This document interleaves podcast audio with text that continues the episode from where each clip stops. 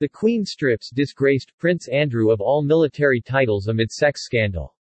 In her lawsuit against the British royal, Virginia Giuffre claims that she was trafficked to Prince Andrew for sex by late pedophile billionaire Epstein and his recently convicted associate Ghislaine Maxwell.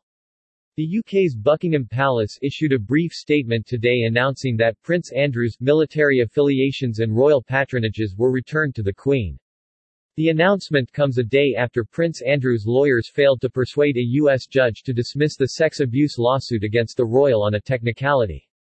The case revolves around allegations raised by Virginia Giuffre, who claims the prince had engaged with her in sexual activities back in 2001 when she was a minor. With the Queen's approval and agreement, the Duke of York's military affiliations and royal patronages have been returned to the Queen. The Duke of York will continue not to undertake any public duties and is defending this case as a private citizen, the palace statement read. In her lawsuit against the British royal, Virginia Giuffre claims that she was trafficked to Prince Andrew for sex by late pedophile billionaire Epstein and his recently convicted associate Ghislaine Maxwell. Prince Andrew has denied sexually abusing Giuffre, saying in a 2019 interview that he did not recall ever even meeting her. A publicly available photo of the royal, however, shows the prince with his hand around Giuffre's waist, as the two were pictured in London.